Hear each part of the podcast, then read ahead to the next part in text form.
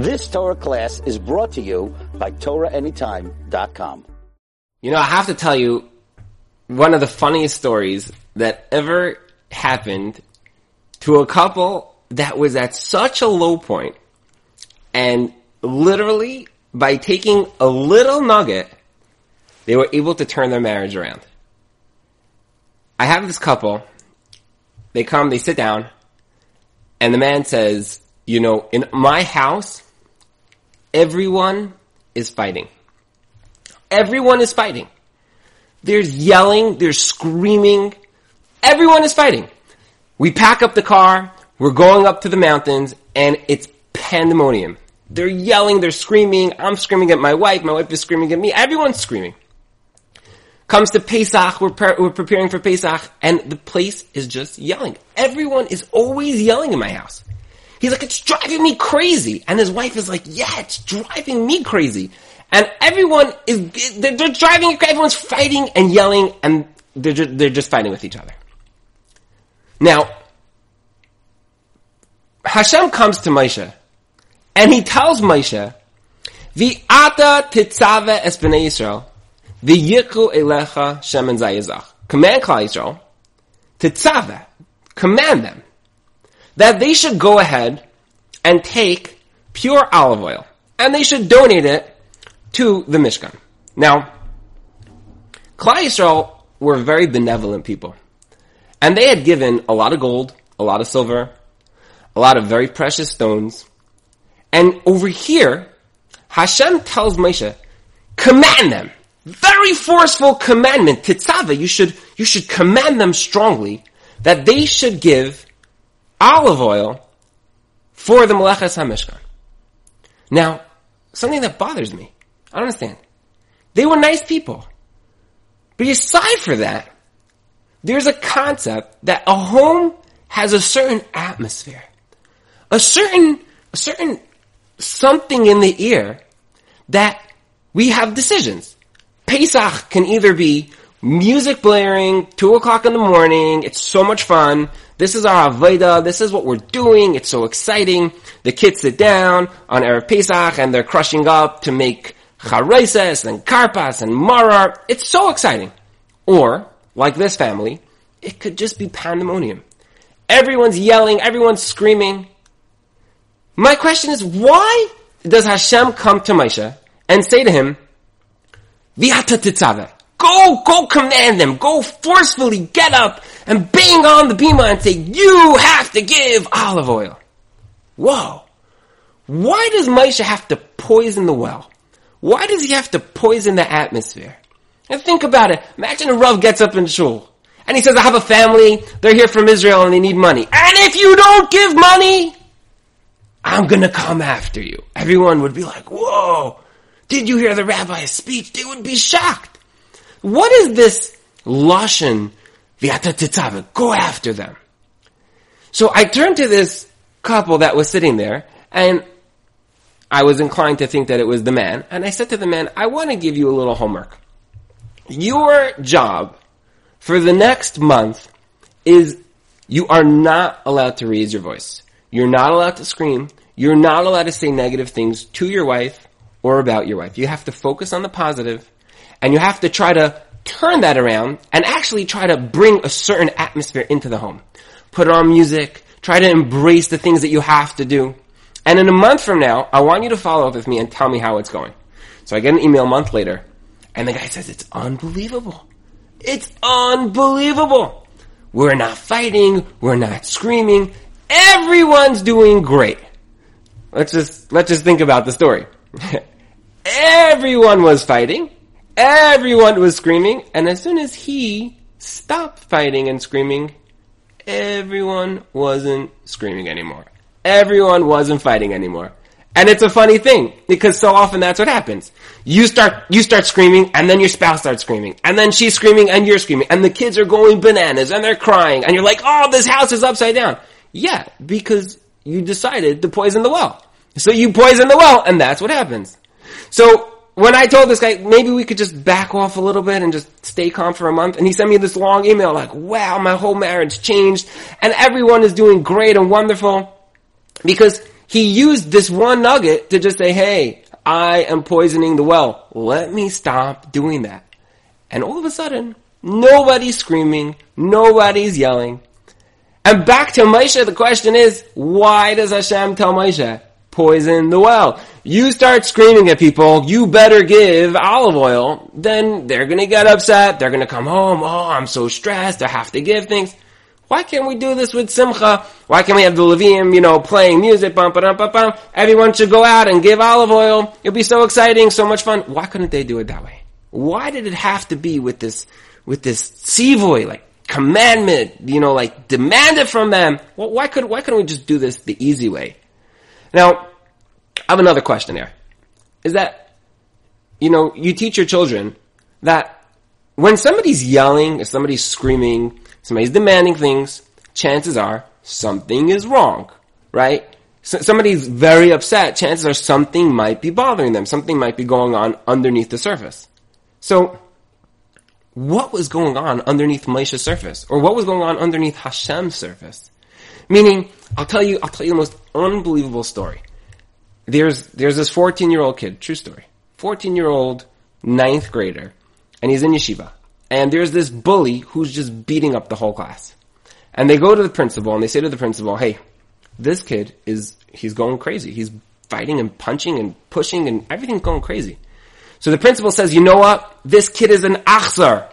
He's a terrible child and everyone who, who he picks on has the license to punch him and fight back with him and I will not punish you if you are doing this in self-defense. So, day one comes, he goes over on the playground and he pushes a kid. And the kid turns around and just, just takes a swing at him. And the bully goes crying to the principal and the principal says, yeah, you're a bully. I'm not punishing the kid. And the next day he's like, alright, goes after another kid. And the kid turns around and just slugs him. And every day everyone is just beating up this child. So he learns who could he fight with and who he can't fight with. So this 14 year old boy who I know, he's walking, minding his own business, and this bully comes over and starts bothering him. He pushes him, he's tripping him, he's fighting with him. And the 14 year old just doesn't do anything. And every day, day after day, he is getting picked on. He's getting bullied in school. So he goes over to the principal, and the principal keeps telling him, this boy is an achzar. He's a terrible child. And when an achzar fights with you, the only language bullies understand is the fist. And you gotta go after him, and you have to fight with him, and then he'll back off of you just like he backed off the other kids in, in your class. So this 14 year old, he turns to the principal, and he says, are you sure that this boy, are you sure that he's an achzar? So the principal says, look, I understand, of course, look, what are you talking about? So he says, maybe he's not an achzar, maybe he's a nebuch. So the principal's like, what, what, what are you trying to say? He's like, well, I don't know, did, like, why did, why would a child act like this? Like, did, did you think maybe you should look into like his family? Maybe he has things going on at home? Like, why would a child feel like he has to come to school and beat up other children? So the principal's like, wow, I never heard of such a thing. You know what? I'm gonna look into that. So the principal goes, and he looks into it, and he calls a meeting. And the meeting, he has this 14 year old boy, and he calls in his father, who's a fantastic father, and he says to him, I have to tell you something. In my life, I never learned such a powerful lesson from a student. He says, I, I, I looked into the home, the parents are fighting, there's, there's terrible things going on at home, they're probably gonna get divorced, it's a horrible home situation, it's really terrible, and this boy, Nebuch, he, he really is, he's a Nebuch. He's not an achzar. That's terrible. And he says, I really have to learn to look at people different. I, I feel terrible as a, as, as, as a menayel, as a mechanech. I was telling everyone, this boy's an achzar. He's not an achzar. He's a nebuch. Something is going on underneath that I was not aware of. That's the rule. When things are going on that are out of the ordinary, something is happening underneath that we have to be aware of. And my question is, what was going on here that Hashem says to Moshe, go demand it, go command them that they have to give olive oil. Whoa, slow up. They gave gold, they gave silver, they gave rubies, they gave everything you asked for. Now you have to demand it. You're nervous. You're not going to have olive oil. Like, is there some shortage, some shortage of olive oil that people are not going to be giving? Like what's going on here that's bothering you? And says the Ohr HaChaim HaKadosh, he says, you're reading the story wrong. He says, I'll tell you. He says the word tetzaveh does not mean that you should command and demand and fly off the handle and poison the well and do all these things that you're talking about. He said, nah, that's not what we're talking about here. Viyata tetzaveh means to be mizares them. Why do you have to be mizares them? Why do you have to tell them that they should do things with like alacrity? They should be excited to do it. He says, I'll tell you why.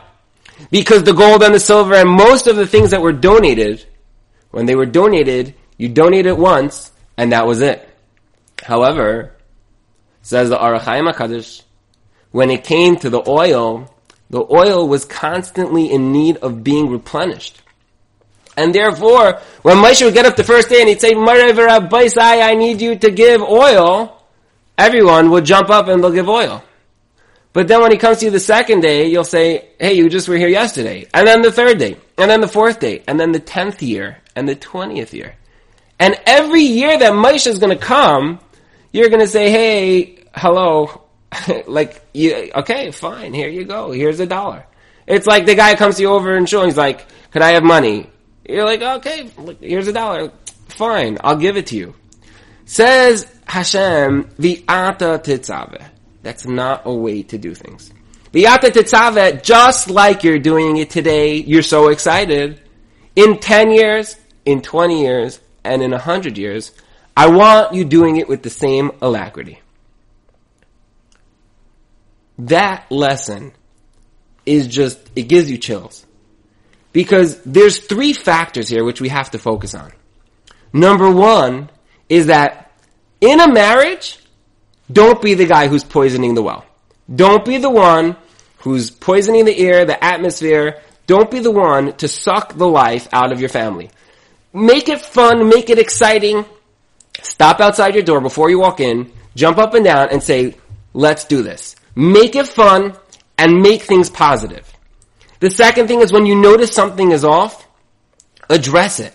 Marriagepro.co, we spend 24 classes in the premium section, in the video series, understanding the inner workings of what goes on in people's lives, in people's hearts, in people's emotions, and how it develops and how two people, in a deep way, become one.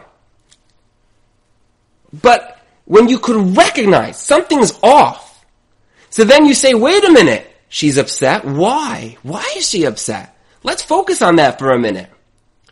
And the third level is that your marriage, when you're engaged, you have a girl, the boy calls her up two days after they get engaged, two days after the vart, and he's like, could I pick you up? And she's like, it's one o'clock in the morning.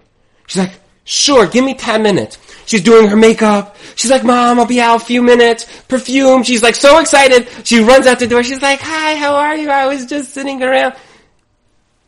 Come fast forward a year.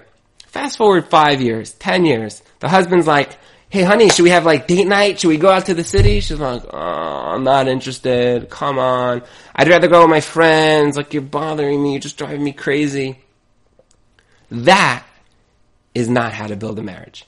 A marriage is built that you keep that initial zrizas, that initial excitement. It's going, it's rocking, it's building. Just like when she called you and said, hey, let's head out to the town when you were engaged, you were like, I'm so excited. Don't lose that. Don't lose that. 10 years later, 20 years later. Date your wife, take her out, build things up, make it fresh and exciting. And if you could do that, then your marriage is going to grow and grow and grow. And after a while, you're going to realize that I took a little something, a kernel, a nugget, I brought it into my home, and it completely transformed the way that we relate to each other. And I took my marriage from one level and I made it so much deeper and so much better. And it was so easy. The work is there, but when I know the tools that I need to bring my marriage from this point to this point, then all of a sudden, beyond my wildest dreams, I'm going to see this thing grow and develop, and I'm going to have myself to thank for doing what was right for me and for my family. You've just experienced another Torah class brought to you by TorahAnytime.com.